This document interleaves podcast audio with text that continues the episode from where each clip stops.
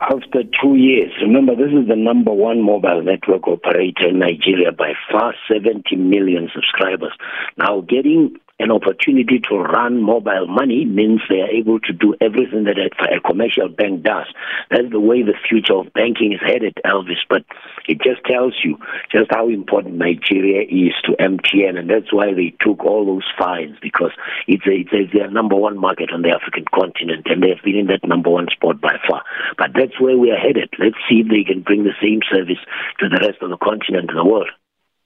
And in Ghana, the construction of the country's first vaccine manufacturing plant is expected to begin in July this year in accordance with the Food and Drug Administration standards of the U.S., which tells you just how important the vaccine is to the pharmaceutical industry. Remember, that's the fastest growing section of the pharmaceutical industry, growing at 10 to 15 percent annually compared to 7 percent in the general pharmaceuticals.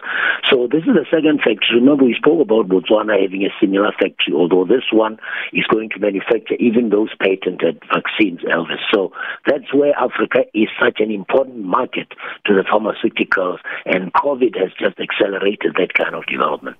Lastly, in Zimbabwe, the country's foreign currency deposits continue to surge that's a good sign that the, the people are having confidence in the banking sector. And this is because, well, the, the, the reserves grew from the equivalent of 107 or so Zimbabwean dollars to 210. And that means the, the people are able to have confidence. Initially, the banks in Zimbabwe were not trusted to be able to give their depositors their money when they demanded them.